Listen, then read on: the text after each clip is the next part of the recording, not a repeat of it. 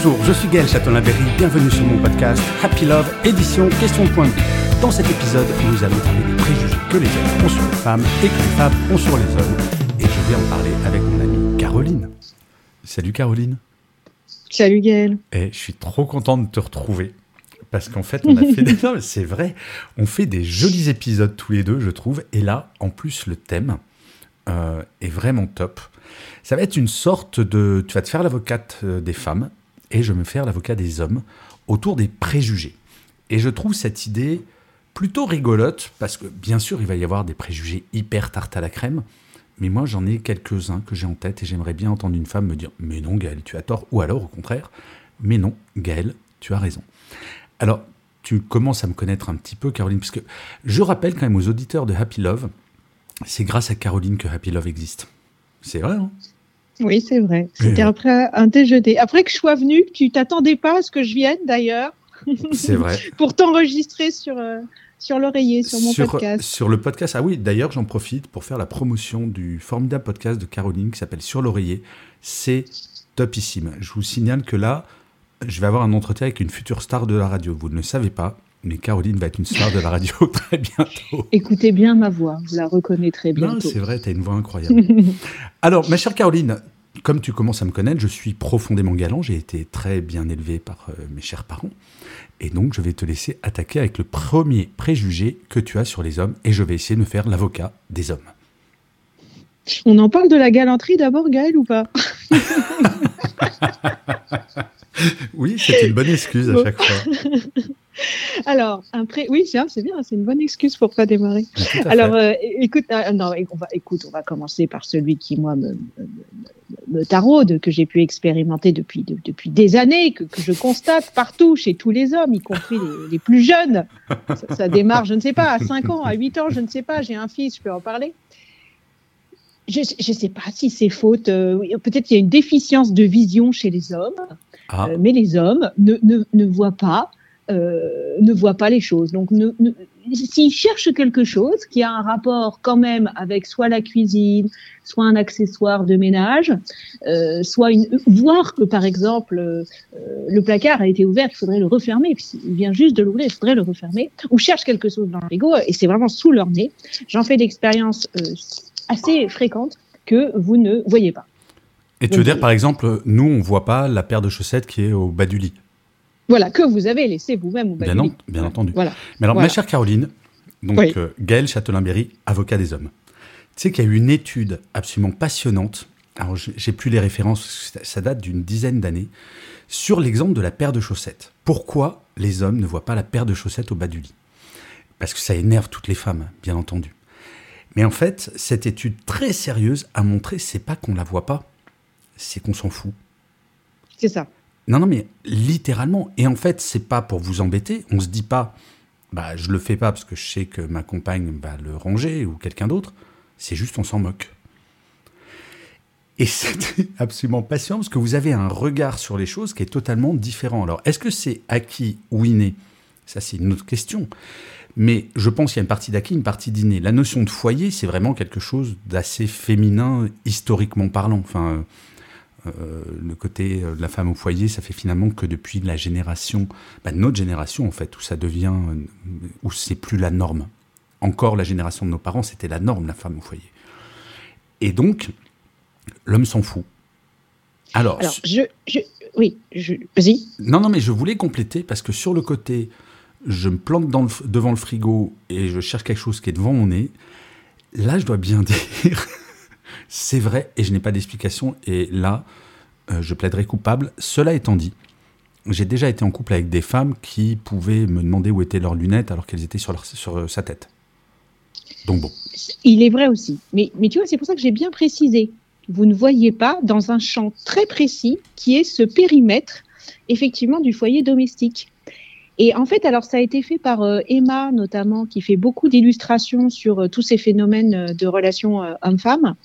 Et Emma, en gros, synthétise en disant en partie que nous, du coup, on a tendance à anticiper, on veut faire toutes ces choses euh, bah, dès qu'elles sont sous notre nez, alors que vous, vous pouvez les faire au dernier moment. Mais alors qu'on ne vous le demande pas, es... Caroline. Hein non, mais je sais bien, mais quand tu es avec un homme seul, d'accord, qui, qui, vit seul, et que tu arrives chez lui, tu vois, dans une situation qui mhm. peut nous arriver, n'est-ce pas, à nos âges avancés? Nous n'habitons pas forcément avec notre compagnon ou notre partenaire. Eh bien, tu peux arriver chez, chez, ton partenaire et lui, en fait, ça lui pose pas de problème d'avoir sa vaisselle depuis trois jours dans ah son évier. Alors là, par contre, Caroline, non, non, pas, pas, pas, pas, je dis stop. Je dis stop. Là, c'est un manque d'éducation. C'est-à-dire que quand je reçois une jeune femme chez moi, bien entendu que le ménage est fait, mais au taquet, parce que je sais qu'elle y prête attention. Mais même au bout de deux ans, Gaël Même au bout de deux ah ans Ah oui, ouais, ouais. Parce que les premiers mois, certes. Non, non, mais, mais, même, je vais dire, ma dernière histoire sérieuse a duré dix ans, et oui, oui, j'étais, alors pas parfait, c'est pas, c'est pas la question, mais à un moment, il y a une question d'adapter ton comportement à ce qu'attend l'autre personne, même si toi, ça te saoule profondément. Mais comme tu sais que l'autre, euh, c'est important, tu t'adaptes. Exactement. Mais ma nature profonde, c'est de laisser mes chaussettes traîner. Je m'en fous complètement. Mais objectivement. Oui, mais c'est ça. Vous, vous vous en foutez. Et c'est ce que dit Emma d'ailleurs, vous vous en foutez. Alors que. Mais contrairement à ce que pensent les femmes, ma chère Caroline, on ne le fait pas, ni par flemme, ni parce qu'on sait jamais... que vous allez le faire. Ouais, ouais. Non, moi, ça, je ne l'ai jamais pensé. Et du coup, je n'ai. Oui, la seule explication, toi, tu dis, c'est. Euh, peu vous importe, vous pouvez vivre avec votre paire de chaussettes au bout du lit pendant quelques jours. Et avec de la vaisselle sale dans l'évier pendant trois jours. Aucun problème. Ouais. Ouais, et là, moi, je, je vis seul euh, euh, depuis euh, longtemps maintenant. parfois, je me force. Il faut vraiment que j'ai un rencard pour ranger mon appart. Enfin, j'ai une femme de ménage aussi, mais je laisse traîner beaucoup de choses. Alors, on va pas passer tout l'épisode là-dessus. Maintenant, c'est à moi de balancer un préjugé que j'ai. Es-tu prête? Je suis prête. Ok.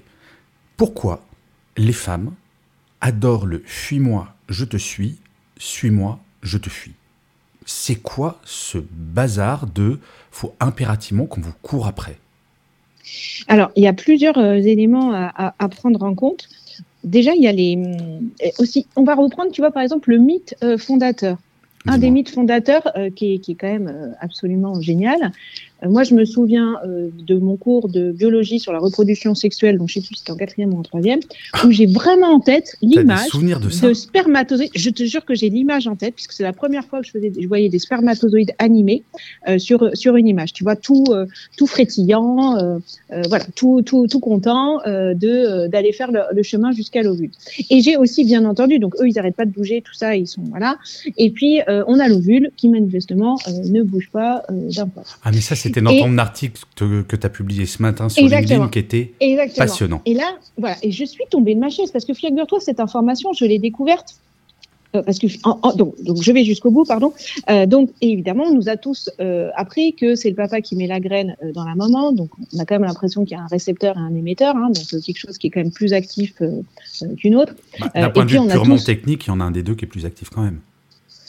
Bah alors ça, ça, se discute, ça se discute. En tous les cas, l'intérieur, le processus, en tous les cas, euh, des, oui, parce que tu sais qu'il y a un nouveau mot qui existe. On peut faire une parenthèse sur la circlusion. En fait, on parle souvent de pénétration, mais le mot qui a été euh, inventé euh, il y a quelques années pour expliquer que nous compression, on pourrait même aller jusqu'à dire, en fait, c'est nous qui décidons, décidons du moment où notre partenaire va jouir. Hein. J'en ai entendu parler. Même. Bah, si, si, si, si, tu maîtrises vraiment ton périnée, on peut aller jusqu'à là. Revenons à nos petits spermatozoïdes et à notre ovule. Euh, avec un actif et une, euh, une qui attend. En fait, l'interprétation qu'on nous a euh, donnée à cette époque, et je pense encore quand même beaucoup aujourd'hui, de ce spermatozoïde vaillant qui va rentrer dans l'ovule, donc c'est le plus compétiteur évidemment versus les autres. Enfin, on est vraiment dans, dans, dans, cette, dans ce récit inouï de l'homme qui fait le premier pas, qui est en conquête pendant que l'ovule attend sagement qu'il se passe quelque chose. La réalité du processus, euh, elle a été explicitée par une anthropologue euh, américaine qui s'appelle Émilie Martin. Et donc ça, je l'ai découvert page 37 du livre merveilleux Les couilles sur la table de Victor Toyon. C'est qu'Émilie Martin, en fait, a réexpliqué une autre forme de récit qui, repose hein, sur des faits euh, scientifiques, qui est qu'en fait, l'ovule et le spermatozoïde ont tous les deux une façon de s'attraper mutuellement. Oui, enfin, Caroline. Si j'ai un tout petit peu plus loin, oui. Ma chère Caroline, j'entends ce que tu dis c'est quand même une énorme digression, mais je vais donner un exemple très concret sans parler d'ovules et spermatozoïdes. Je suis en ce moment sur des sites de rencontres. Et parfois, il y a ce qu'on appelle un match. Bah, je suis désolé, dans 99,99% des cas, si tu n'écris pas en tant qu'homme en premier, la femme, tel ton ovule dans la légende, oui, attend gentiment et ne fait jamais parce que, le premier. mais pourquoi Mais je te confirme, mais je te confirme. Mais parce que, un, le mythe fondateur nous apprend toujours que la femme est en retrait et plutôt en posture un peu euh, inactive, en tous les cas au moins dans le processus de biologie. Et je te raconte même pas si on parle de faits euh, euh, politiques plus anciens ou dans le code civil, nous on devait obéir et vous, vous deviez nous protéger. Donc, parce que on est dans un rapport d'infantilisation totale et pour vous de pression totale. Alors là, je suis pas d'accord. Tous les récits, et tous les récits, attends, je termine, et tous les récits euh, qu'on nous a contés, et il y aura un troisième point après, tous les récits qu'on qu'on nous a contés sont sur ce modèle euh, de euh, des récits euh, à la Disney. Enfin, combien où, en gros, c'est l'homme qui va déclencher quelque chose. Alors, et dernier point sur l'éducation, sur l'éducation de nos parents. Combien de fois, combien de fois on a tout été éduqués comme ça. Moi, je vais bientôt avoir 50 ans. On a tout été éduqués comme ça, en tout cas de ma génération. Il faut laisser les hommes lanterner. Surtout ne fais pas le premier pas. Surtout tu ne touches pas le premier soir. Il faut que l'homme, il faut que l'homme sente, sente que c'est lui qui va t'avoir. Voilà, on nous a ancré ça. Eh ben, en tant qu'homme, c'est insupportable, mais je voulais revenir sur. Euh... Je sais pas si c'est insupportable. Ah, ah, bah moi, je suis un homme. Enfin, je suis un homme, euh, Oui, mais peut-être pas pour tous les hommes, tu vois. Non, non, mais certes, mais je pense que ce sont des paradigmes qui sont en train de changer, il faudrait s'en apercevoir.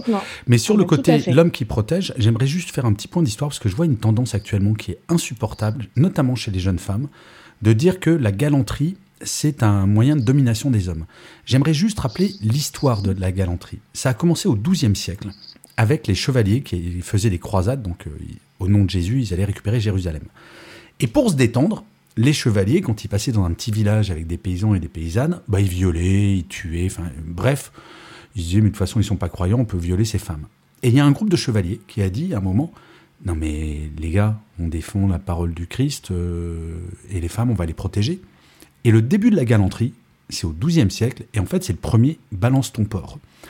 Et moi, on me dira ce qu'on veut, mais entre une paysanne au XIIe siècle, euh, qui doit être un peu chétive, et un chevalier avec une épée qui doit faire 2 mètres, ouais, il y en a un des deux qui est plus balèze. Alors ensuite, il y a eu la, euh, la, galanterie romantique, il y a eu plein de trucs. Mais le début de ce mythe, c'est pas un mythe fondateur en l'occurrence, c'est une réalité. Les hommes défendaient les femmes et les paysannes qui se faisaient violer par des espèces de gros porcs. Donc voilà, c'était juste pour. Je ferme la parenthèse que finalement, c'est. Euh, on pourrait faire tout un épisode sur la galanterie d'ailleurs de ces jours.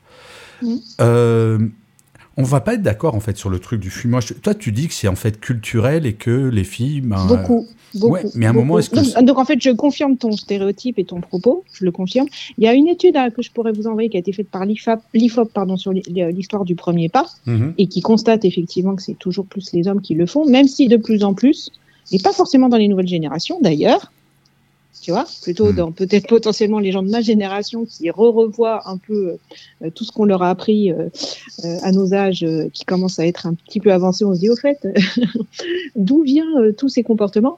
Il y a, y, a, aussi des femmes qui peuvent faire le premier pas, bien entendu, mais c'est toujours en moins de proportion. Ouais. Tout à fait. Et je te, oui, effectivement, la réponse en tous les cas, qui est très bien étayée dans le livre de Mona Scholler, Inventer l'amour, c'est une explication beaucoup culturelle et donc la culture avec l'éducation et avec l'image de la société, c'est pas à la femme euh, d'aller vers l'homme. Il faut se laisser désirer. Ok. Alors maintenant, euh, c'est à toi de balancer un préjugé. Euh, les hommes, ils veulent toujours payer l'addition. non mais ça c'est moi, oui. Et ça c'est pas tous les hommes parce que j'ai des copines qui font des dates et qui disent on a fait 50-50, c'est quand même bizarre pour, euh, pour un premier rendez-vous. Oui, j'ai été éduqué comme ça. Ouais. Je, mais que ça soit, mais, mais n'importe quelle femme. Hein. Et ouais, je sais pas faire, c'est pas bien de se moquer. Donc euh, ça, ça, ne vaut pas, ce préjugé, ce n'est pas un préjugé. C'est un constat par rapport à quelqu'un que tu connais. Euh, bah, ainsi, bah, un stéréotype qui, moi, me, voilà, j'ai un peu de, de compassion d'ailleurs pour ce stéréotype, c'est que les, les, les, hommes ne pleurent pas. Alors ça, c'est un énorme stéréotype, oui. Bah mais c'est vrai que ça, c'est encore un truc de il est quand même, euh, franchement, il a la vie dure. Hein. Moi, j'ai rarement vu des hommes pleurer. même quand tu les quittais. Je te parle. Non, mais c'est. ah oui, oui bah, d'ailleurs, oui, oui, si j'ai des scènes où, parfois c'est moi qui ai quitté, euh, non, non, pas devant moi.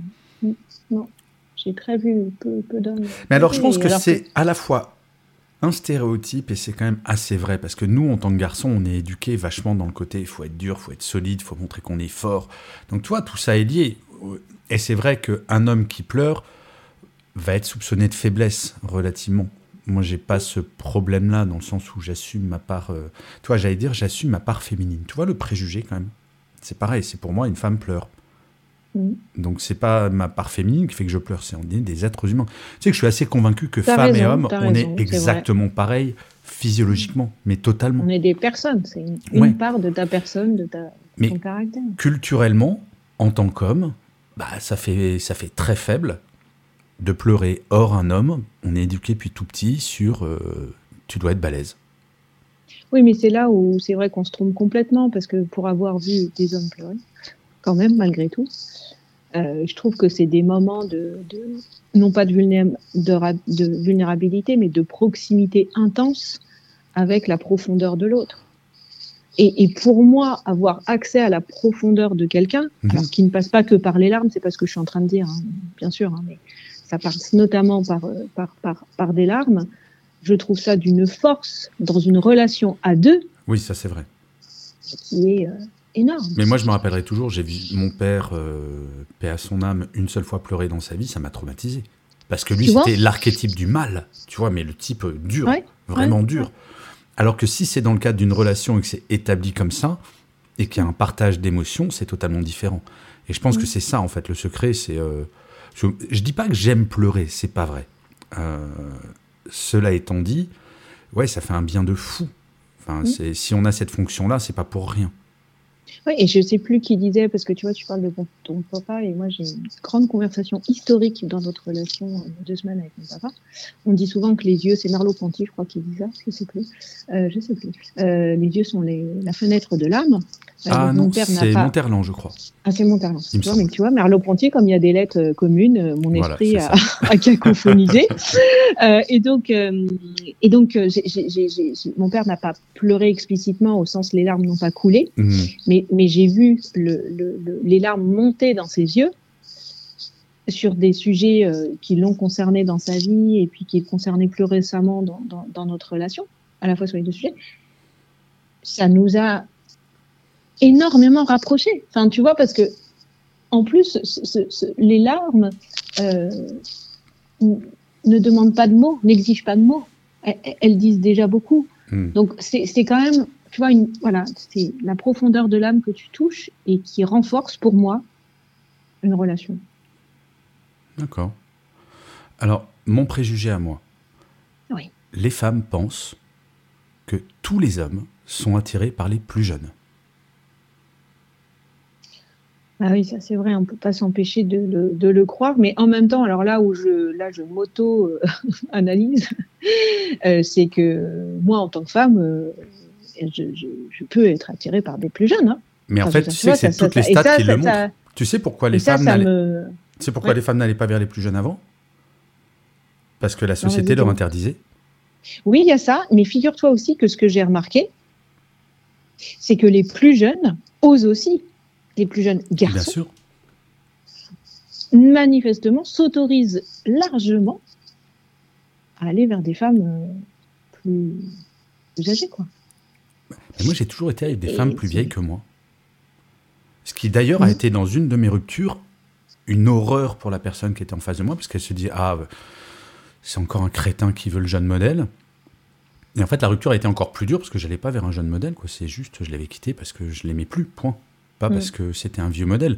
Mais ce que je trouve très intéressant, c'est que maintenant, on voit statistiquement bah, les femmes euh, aussi, c'est clair qu'entre le modèle ventre à bière et un peu moche et le modèle avec des abdos comme Brad Pitt dans Fight Club, ouais, il y en a un des deux qui est plus attirant.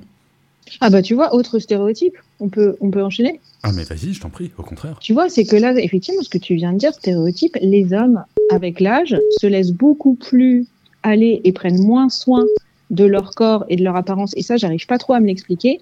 Euh, versus les femmes. Alors, si je peux m'expliquer, parce que poids, parce que poids de la société sur les femmes énorme jusqu'à la fin de notre vie, quoi. Mais je ne comprends pas. Ah bah, je peux pourquoi, en tant qu'homme, euh, tu, tu, tu, tu, à partir de, je sais pas, 40, 45, 50, ça dépend, mais tu, tu vois des, des associations, euh, tu vois, de, de, de, de, duos où la femme est toujours hyper apprêtée, et en mhm. plus hyper apprêtée, tu vois, indépendamment de son physique, c'est pas, c'est pas le sujet. Euh, c'est, tu vois, juste l'apparence globale, alors que l'homme a l'air de. Alors, j'aime faire l'avocat des hommes, mm. là, sur ce coup-là. Certes, il y a une pression sociale sur les femmes qui est dingue. Mais le nombre de copines où je vois leur mec en train de faire un joli petit ventre à bière et compagnie. Et je dis, mais tu lui dis pas à ton mec de faire attention? Je me non, c'est trop mignon, sa jolie brioche. Et il y a des thérapeutes qui ont expliqué qu'il y a un côté rassurant, paraît-il, dans la brioche des mecs. Parce que euh, psychologiquement, ça veut dire qu'on est bien nourri, que tout va bien, qu'on est un peu dans l'opulence, etc. À un moment, mesdames, euh, moi je me rappellerai toujours d'une discussion où je me suis brouillé avec un pote qui osait dire à la mère de ses trois enfants, non, enfin, elle était pas, c'était pas en sa présence. Il disait, mais tu te rends compte quand même, Gaëlle, elle a pris du cul quand même. Et je le regarde, je fais, mais t'as vu le bit que t'as, crétin? D'où tu te permets de juger ta femme? Et en fait, c'est vraiment parti en sucette. Mais à un moment, mesdames, vous avez le droit de dire à votre mec, euh, j'aimerais bien que tu fasses attention. Et j'ai rencontré peu de copines qui osent le faire, honnêtement. Donc je pense qu'il y a une part de culture, il y a une part de flemme chez les hommes, et il y a une part je pense, un peu de lâcheté chez les femmes, non? Bah oui, euh, c'est vrai, parce que surtout qu'en plus, c'est effectivement parfois chez des hommes qui, en plus, exigent, euh, tu vois, de leurs femmes et sont assez exigeants vis-à-vis d'elles, mais par contre ne le sont pas vis-à-vis d'eux. On est bien d'accord. Mais ce que j'arrive pas à comprendre, euh, c'est quel est le finalement le, le, plaisir. Alors, tu, tu, dis effectivement la rassurance psychologique de la petite bedaine, etc. Mais quel est le je, je comprends pas en fait. C'est vrai, je, je me dis, c'est, en plus c'est des hommes qui en général ont été euh, sveltes, très élégants auparavant. Mais tu as une forme de, je sais pas. Mais j'ai plein de, copines qui me disent j'adore sa petite bedaine. Hein. Et je comprends pas, je comprends pas le charme qu'on trouve à de la bedaine en fait. Ah non, ça je comprends pas. Et à la fois, si on devait faire notre autocritique, ma chère Caroline, le, l'espèce d'hystérie sur le corps, pourquoi est-ce qu'on appliquerait aux hommes ce qu'on a détesté euh, avoir appliqué aux femmes avec cette espèce d'hystérie sur le physique, sur les femmes pendant des décennies, voire des siècles? Oui, alors c'est pour ça que, je, parlais, tout à fait, mais c'est pour ça que je parlais plus euh, largement de l'apparence. Tu vois, juste de la dégaine, tu vois. Ah, d'accord. Euh, tu vois, quand tu es invité en soirée, enfin, tu vois, pour un anniversaire, j'ai plein, plein d'anniversaires, ouais, plein d'anniversaires de 50 ans. Tu vois, un des, je parle même pas du physique. tu vois, c'est juste l'apparence où la femme, tu sens qu'elle s'est énormément apprêtée, elle, elle, a passé un petit temps, tu vois, pour se faire euh, jolie, mm. euh, pour elle et pour les autres. Enfin, tu vois, ça, on sait jamais dire, mais on le fait. Euh, et, et, de l'autre côté, le gars, tu vois, je, je, c'est souvent dans ce sens-là. Non, mais tu as raison. Tu as complètement raison. Et ben, messieurs, si, si vous écoutez ce, ce, podcast, mais en plus, je pense que dans un couple, c'est assez facile, il faut en parler, quoi. Bah oui. C'est je pense qu'on a peur de vous vexer aussi. Bien sûr, tu as peur de vexer l'autre en lui faisant une remarque comme ça, c'est sûr. Alors, c'est marrant, euh, parce que je m'attendais que toi, dans les préjugés, tu sortes quelque chose, mais tu vas me dire, ah bah oui, bien sûr. Donc, moi, je vais le balancer pour toi. Ça va être un préjugé positif vis-à-vis des femmes. Je pense que dans une relation amoureuse, les femmes sont beaucoup plus courageuses que les hommes. Mais beaucoup plus. Et j'en veux pour preuve, je ne sais pas si tu le sais, 80% des divorces, 80% sont à l'initiative des femmes. Parce qu'elles ont le courage de reconnaître qu'on ne va pas. Oui, et le courage. Euh, et le préjugé, c'est ah, les hommes sont des lâches. Mm. Non? Bah, Disons que moi, je pense que ça vient du sujet de. On a le courage de mettre en tous les cas les sujets sur la table parce qu'on a, on a plus, on est plus à l'aise pour euh, s'exprimer, exprimer mhm. nos sentiments. On en a besoin d'ailleurs.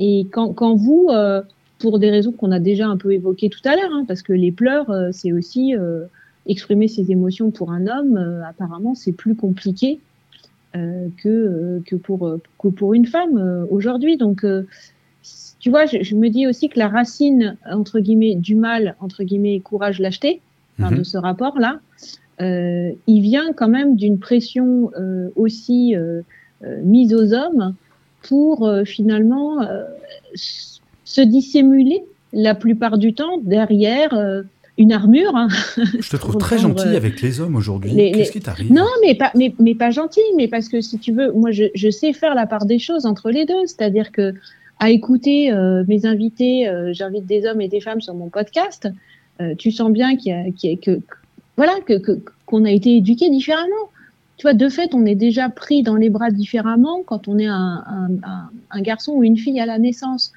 de fait, on va pas dire les mêmes choses dans une cour d'école ou, dans un square. Oui, tout hmm. à fait. Ça, ça a été montré par des études canadiennes. On n'est pas pris de la même façon. On, on, voilà, on nous ouvre pas au monde de la même façon. Honnêtement, je suis moins gentil que toi. Alors pour, pour une fois, je vais me faire l'avocat du diable avec les hommes. Je me rappellerai toujours la première fois que j'ai quitté la mère de mes garçons, donc ça remonte à longtemps. Euh, c'est dur de quitter quelqu'un, à quitter un enfant, c'est très dur. Et je reçois le coup de fil de deux potes qui me disent tiens bah ça serait cool qu'on aille dîner. Moi je me dis ah c'est sympa comme j'ai pas trop le moral machin c'est sympa ils vont me changer les idées. Et là ils ont passé le dîner à me demander mais Gaël comment t'as fait pour avoir le courage de quitter ta femme? Et je fais mais de quoi vous me parlez les gars? Et là ils m'expliquent ben euh, bah, nous, on n'ose pas trop, donc on a des maîtresses, mais euh, si on quitte, ça veut dire que pour les gardes, ça va être compliqué. Pour la bouffe, je ne sais pas comment gérer. Et j'étais mais consterné, Caroline. Et ça, ça existe. Moi, je suis plutôt mais c'est intéressant. Non mais... non mais... les explications sont hyper intéressantes parce que j'allais te répondre deux choses. Bah, oui, alors déjà, c'est pour euh, des sujets pragmatiques, ah bah. tu vois, et, et, très. très logistique et très logistique, quoi. Et, mais, mais, en même temps, c'est à entendre. Enfin, je veux dire, c'est une des raisons pour lesquelles ils, ils, ne, vont pas au bout du processus. Oh, t'es tellement gentil avec les hommes aujourd'hui. Non, mais, mais non, mais ils vont pas au bout du processus. Mais c'est dingue parce que pour pour des raisons du coup, euh, mais d'une banalité. Mais en même temps, ça, ça, les renvoie à leur euh, à leur limite, quoi. On est d'accord, c'est pathétique. C'est pathétique. Mais il y a plein de mecs comme ça. Le, le, fait qu'il t'ait dit ça, je sais pas, moi j'aurais fait silence pendant cinq minutes pour qu'il re-repense juste à la phrase qu'il était en train de dire, quoi. Euh, tu vois, c'est une grande technique, hein, le silence, pour que la personne s'auto-coach et se rende compte de, la, de, la, de ce qu'il y a dans ses paroles. Et l'autre chose, alors ce qu'on me dit souvent, beaucoup d'hommes m'ont dit ça, euh, c'est que les femmes, quand elles partent, euh, c'est terminé, et que les hommes, et c'est peut-être pour ça que vous arrivez jamais à partir, parce que je ne sais pas pourquoi vous avez une propension à tout le temps regarder dans le passé, le rétroviseur, notamment sur ça, euh, et que du coup, vous avez toujours peur de regretter. Et c'est pour ça que vous reculez à chaque fois le moment, jusqu'au moment où, euh, bah, de toute façon, la relation est devenue insupportable, donc la femme finalement prend les devants, euh, parce que la relation va plus et que vous avez tout fait, entre guillemets, pour qu'on en arrive là, tu vois, et que ce soit nous qui disons, bon, arrêtez, parce que on part dans le mur. Parce que, en fait, vous, vous, êtes, vous regardez plus souvent dans le rétroviseur. J'ai souvent eu ça. C'est vrai. Euh, Moi, je crois que c'est plutôt. Mm. Le... Mais toi, par exemple, c'est quand, euh, juste avant qu'on enregistre, tu me disais, un des préjugés que tu avais, c'était que les hommes étaient plus infidèles que les femmes. Mm. Ben, je crois pas. Je crois que ça a été beaucoup plus interdit aux femmes parce que la société n'acceptait pas ça. Mais je pense que dans, allez, une génération ou deux générations, l'infidélité sera exactement au même niveau. Je suis d'accord. Alors, les statistiques, effectivement, elles montrent qu'en gros, c'est un peu plus de 50% des hommes, alors que nous, on est sur du un tiers. Quoi. Donc, les femmes sont aussi infidèles. Mais ça a augmenté énormément sur les dix dernières années. Et, et, là où je te rejoins, c'est qu'il y a une tendance euh, euh, qui est certaine euh, à la hausse euh, pour, euh, pour les femmes, parce que nous, on a plus de, de, voilà, de marge pour rattraper les hommes, euh, mais qui est lié à toutes ces notions de euh, polyamour aussi. Enfin, Tu mhm. vois, je pense que la réflexion de se dire, de toute façon, la fidélité, c'est compliqué, et pourquoi on n'aurait pas la liberté que notre corps... Alors, je, reste assez partagée sur le sujet, parce que moi, j'ai du mal à différencier l'engagement dans une relation physique j'ai du mal à distinguer tête corps cœur quoi. Tu vois, je vois pas bien quoi. Et, et, et, le discours aujourd'hui euh, pour, euh, euh, si tu veux, expliquer l'infidélité qui est finalement une chose naturelle, c'est finalement de dire j'ai la liberté de mon corps. Bon, hmm. je, suis d'accord avec ça. Je suis évidemment d'accord avec ça. Là où moi j'ai, tu vois, une forme de, de ouais, de, de, recul pour l'instant et de doute par rapport à cette philosophie euh, de, de l'infidélité comme de toute façon une forme de je vais pas dire fatalité parce que c'est pas présenté comme ça par les personnes qui le défendent. Elles expliquent plutôt que c'est comme quelque chose de naturel. C'est que euh, j'ai, voilà, dans des relations profondément, euh, voilà, amoureuses euh, et, et, et d'échanges, moi, je n'arrive pas à, engager que le corps en fait. Je, je, tu vois, je mmh. distingue pas. Donc, je trouve que l'argument, il est un peu. Maintenant, voilà, je suis d'accord avec toi. Les stades vont certainement bientôt s'aligner. Euh, par rapport à l'ouverture finalement qu'on est en train de donner. Euh, c'est Noémie Delattre qui le dit super bien. Elle dit mais comment c'est possible de passer de la levrette à la poussette? Euh, Parce qu'effectivement entre une relation, tu pourrais imaginer avoir euh, un partenaire pour une relation de duo et un partenaire pour les enfants. Mais d'ailleurs c'est ce qu'on voit. Moi, j'ai des, amis autour de moi qui me disent, bah, une fois que les enfants sont grands, elles savent très bien qu'elles vont se séparer, que pour l'instant, hmm. elles restent parce que... Oui, bah, elle aussi, tiens d'ailleurs. J'ai eu l'explication d'une femme qui me disait, non, mais je reste parce que j'ai pas envie de rentrer dans les euh, dans l'histoire de la garde alternée. Mais c'était mmh. pas tant la logistique. Elle, je pense que le fait de pas voir ses enfants une semaine sur deux, potentiellement. Mmh. Euh, voilà. Donc euh, effectivement, on, est en train peut-être, et, et, en tous les cas, on bouscule ça. On bouscule évidemment cette image complètement erronée dans laquelle moi j'ai été éduquée du partenaire pour la vie, quoi. et, et, qui était effectivement une image de pression euh, totale euh, qui n'existe que dans les contes euh, et dans les films. Eh ben, l'énorme romantique que je suis n'est pas d'accord avec toi. Mhm. non, mais j'y crois toujours. Oui, ok, je ne suis plus avec la mère de mes enfants. Mhm. Ok. Moi aussi, bien sûr, j'ai envie d'y croire encore. Mais bien sûr. Écoute, Caroline, merci beaucoup pour cet échange. C'était trop bien. Merci à toi. bah, J'ai envie de te dire à la prochaine. Oui, je pense. Hein. Alors, je rappelle aux auditeurs de Happy Love que c'est super important de s'abonner, de mettre des pouces levés, de mettre des étoiles, des commentaires. C'est comme ça. Et Caroline, tu peux témoigner avec ton podcast sur l'oreiller qui, je le rappelle, est un super podcast. Donc allez jeter une oreille. C'est pas tout à fait le même genre que Happy Love, mais ça reste juste un très bon podcast. Donc allez l'écouter. Donc tu vas me confirmer que les étoiles, les commentaires, partager, s'abonner sur sa plateforme préférée, ça prend deux secondes. C'est important pour le podcast. Et en plus, franchement, ça nous fait super plaisir dès qu'on en a, non? Ah bah oui, bah oui, exactement, parce que c'est vrai que c'est c'est une jolie activité ce qu'on fait et mm. elle demande euh, voilà de l'énergie et des encouragements. Donc euh, n'hésitez pas à mettre des commentaires sur euh, Gaël, tu avais vraiment raison et Caroline. Ma chère Caroline, je te dis à la prochaine. Je te souhaite une excellente fin de journée aux auditeurs et auditrices de Happy Love. Tout pareil. Salut, prenez soin de vous.